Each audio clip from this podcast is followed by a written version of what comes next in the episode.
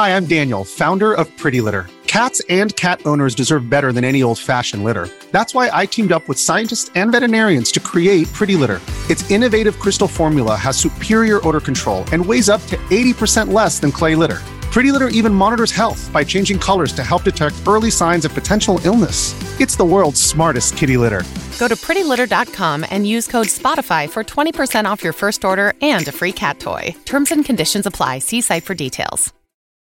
This episode is brought to you by Reese's Peanut Butter Cups. In breaking news, leading scientists worldwide are conducting experiments to determine if Reese's Peanut Butter Cups are the perfect combination of peanut butter and chocolate. However, it appears the study was inconclusive, as the scientists couldn't help but eat all the Reese's. Because when you want something sweet, you can't do better than Reese's. Find Reese's now at a store near you. Evernorth Health Services, we believe costs shouldn't get in the way of life changing care, and we're doing everything in our power to make it possible. Behavioral health solutions that also keep your projections at their best? It's possible. Pharmacy benefits that benefit your bottom line? It's possible. Complex specialty care that cares about your ROI? It's possible. Because we're already doing it. All while saving businesses billions. That's Wonder made possible. Learn more at evernorth.com/wonder. Welcome to the New Books Network. Hi, everyone, and welcome back to New Books in Game Studies, a podcast channel on the New Books Network. I'm Rudolf Inderst, the host of the channel. And today we'll be talking to Stefano Gualeni, the author of The Clouds, an experiment in theory fiction. The publisher is Routledge. Before we jump right in, though, I want to let you know that if you like our show, please leave us a five star review on Apple Podcasts or the very audio platform of your choice. You are more than welcome to leave feedback or questions on Spotify as well. Also, please feel free to share this episode with your friends or wherever you see fit. And now, back to the show. How can works of fiction help us ruminate on and answer questions about the nature of time and reality? Can fiction do philosophy? And how do games, specifically as they occur in fiction, contribute to philosophical understanding? Today, we shall learn so much more about this topic. Stefano, welcome back to the show. Pleasure that you decided to have me as a repeating offender, so to speak. yeah, it's my pleasure as well. So, um, for all our listeners who haven't had the chance to listen to our first conversation back in the days, I wonder if you could begin the interview by telling us a bit about yourself. Uh, that's perhaps the most, or usually the most boring part of the interview. Um, a primate mammal individual. Um, I study games and science fiction as part of a research group here at the Institute of Digital Games, University of Malta. And just to keep it short, my background is in game design in the sense that I worked on games professionally. I'm an architect by trade, and my PhD was in philosophy, let's say. Mm-hmm. Now, of course, that, uh, is that short enough, you think? Yes, I think it's perfect. now, since we are a game studying podcast and there's always the practice of gaming, so to speak, is also important. So, of course, we have to check for your Ludo Street credibility. Maybe something has changed. Please tell us what's your favorite game again and the one or even the ones you're playing right now. Uh, ooh, the, the question of what's your favorite game is a famously difficult one for people studying games, similar to favorite movie or favorite book for somebody studying film or literature. Uh, I guess, I don't know, I'm in love with a few quirky projects such as uh, The Return of the Obra Dinn was a great piece of work. Uh, the Last of Us 2 I loved. I'm currently playing Isaac, uh, as in The Binding of Isaac on repeat. Uh, Smash Brothers, I play competitively, so a number of different flavors and types. I guess I cannot just pinpoint one single thing that I like about games. Mm. So, circling back to your very interesting book now, uh, in your novella, The Clouds, the plot unfolds with a meteorological mystery at its core. How did you approach blending atmospheric science with fiction, and what inspired you to use this scientific backdrop as a catalyst for your narrative? Uh, this is such a nice question. I haven't been asked about the meteorological part before. Um, as Rudolf already mentioned, this is a science fiction book that tackles a number of philosophical points, a few of which also have to do with digital games and gaming. So, at best, this is a tangentially uh, related to game studies kind of book. Uh, whereas meteorology is kind of more in the center of it, at least in the plot, right? Not in maybe the whole kind of academic development of the book, because it's a weird kind of beast. Mm. It has both narrative and fictional part, and then traditional essays they try to convey the same ideas and then a reflection by the author that would be me uh, binding these two expressive forms together and how did they work in proposing certain philosophical points of view about games, life, reality, and so on. Um, the meteorological part is, let's say, a motivating factor in a sense that it's a crucial to the narrative, but doesn't come back in the um, research part of this book. Does that mean that I've done it without research? Heck no, in the sense that I didn't want to write uh, buffoonery or wrong things. So before I started working on this novella, um, I contacted two um, meteorology sciences, one from the University of Malta, and another one working on a number of European projects at the University of, I think it's Exeter. Uh, so two uh, professors in climatology and climate science, and especially uh, interested in the clouds, uh, helped me structure the scientific part of my kind of weird scientific novella. Uh, it's kind of interesting, and I'm just going to add a little bit because I was so intrigued by these two people that I worked with. Um, and so grateful for the work that they've done that two of the characters in the novel are actually modeled uh, on the relationship i established with these two individuals. They are thanked in the novel. I could say their names here but i don't know if they want that or if that would be appropriate. But yes i worked with actual scientists who evaluated helped and eventually read through my work to make sure it was not entire bollocks so to speak. Pardon my french. That's okay i guess yeah now, um, I was very um, surprised um, when you first uh, suggested to to give it a shot, but but then I I really found out very quickly that your book is so fascinating. It in in the matter and the style it combines all these all these different tunes and themes, and there of course also more than there's just more than one philosoph philosophical theme alone in there. So um, please tell us about all the tiny philosophical bits uh, in there for our listeners. Well, yes, uh, The Clouds is a philosophical novella, meaning that in its own particular fictional fashion, it proposes three I would say a bit original, if not entirely original, philosophical points. So, ways to think about how we know, how we live, uh, how do we know how what we know, and so on and so forth. And in particular, uh, out of the many tiny little topics that I treat in this novella, I extracted three that are of particular interest to me or closer to my work in game studies or in science fiction studies.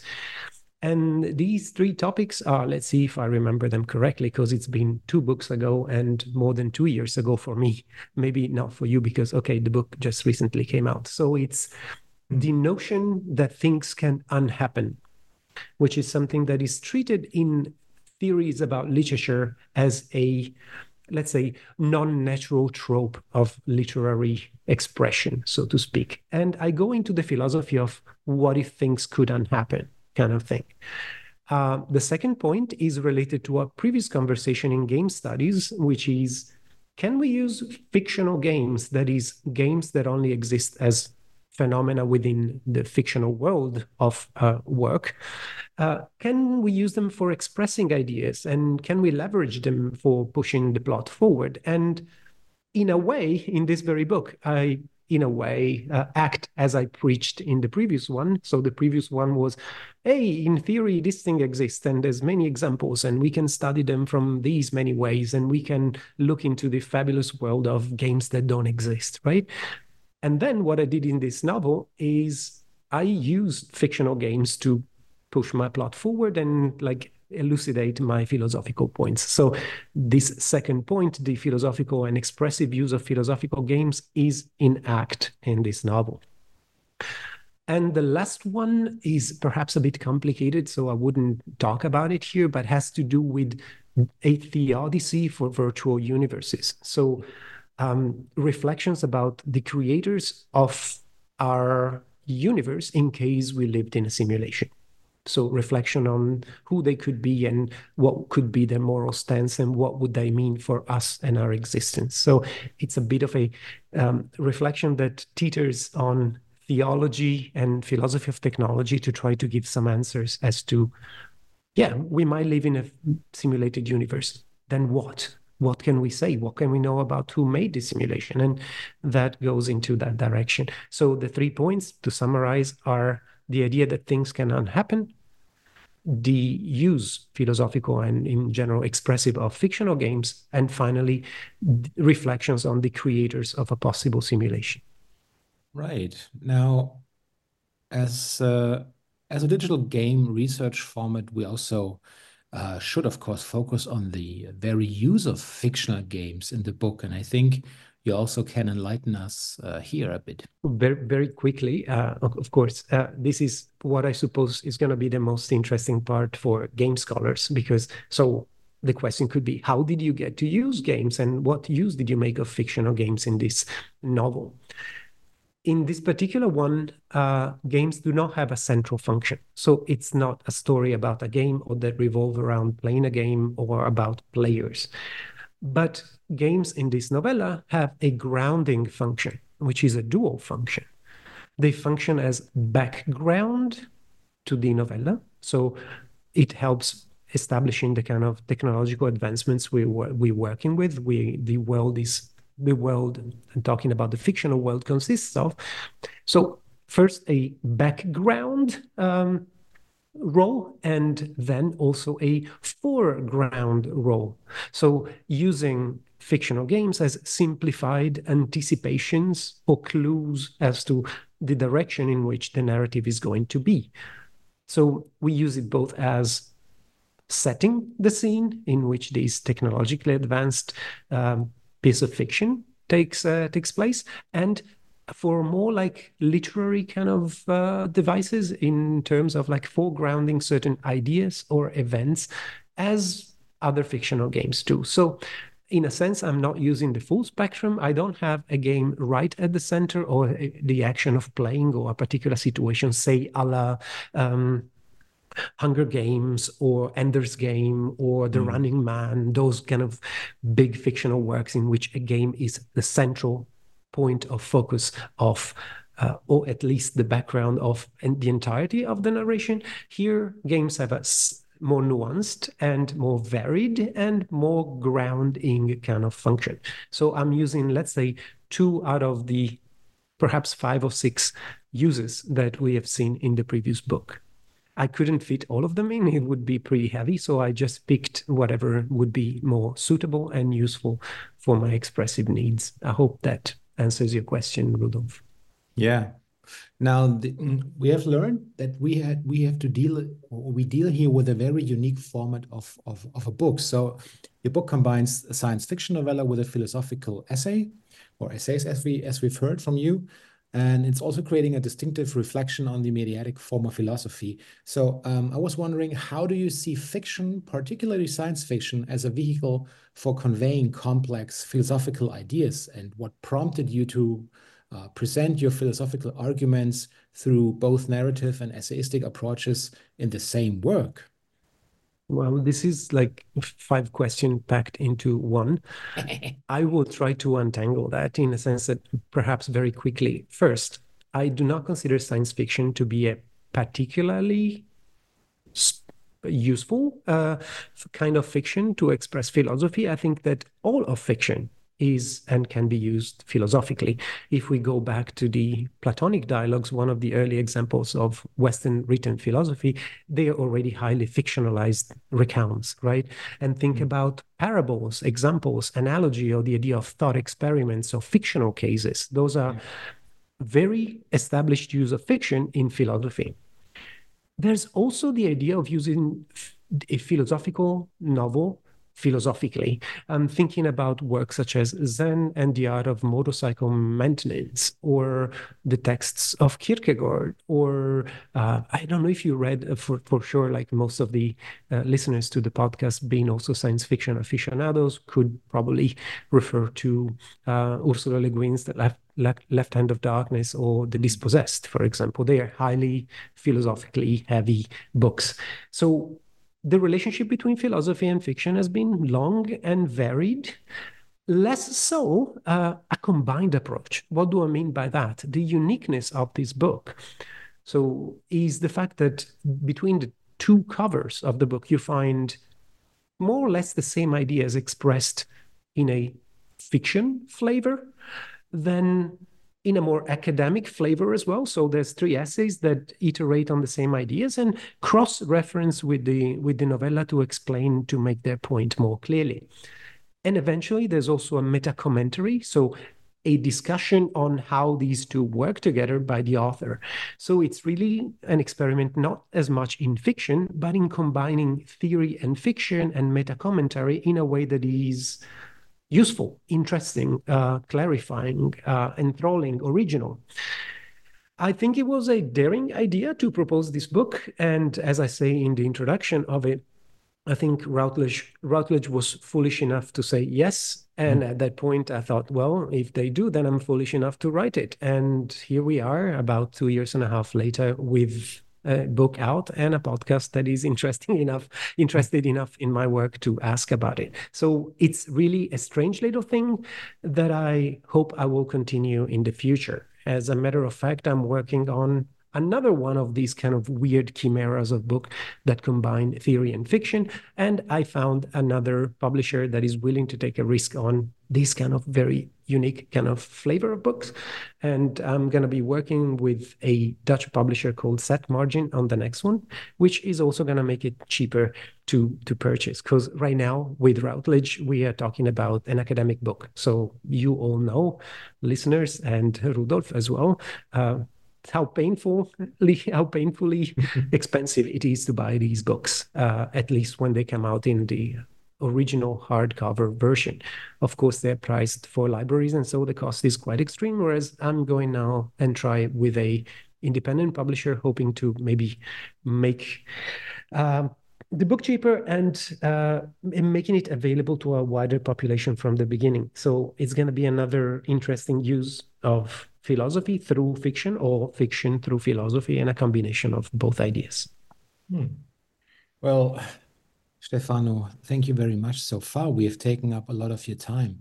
So please tell us, um, aside from the uh, aforementioned uh, new book, what are you working on right now? And of course, what will you be playing next? Right. Um, I am working on this book, uh, maybe planning a new game for 2026. I sometimes make games that try to do philosophy as well. And what am I playing? Uh, uh, or I hope to play in the future is uh, what I can't remember the name. I just recently bought it. It's called Chronicles of uh, Shannara, I think, something similar. Mm. I hmm. can't remember the title exactly. It's like another investigative little game with a science fiction trope and meeting an alien civilization, and I'm looking forward to it. Also, Citizen Sleeper is in my to play list.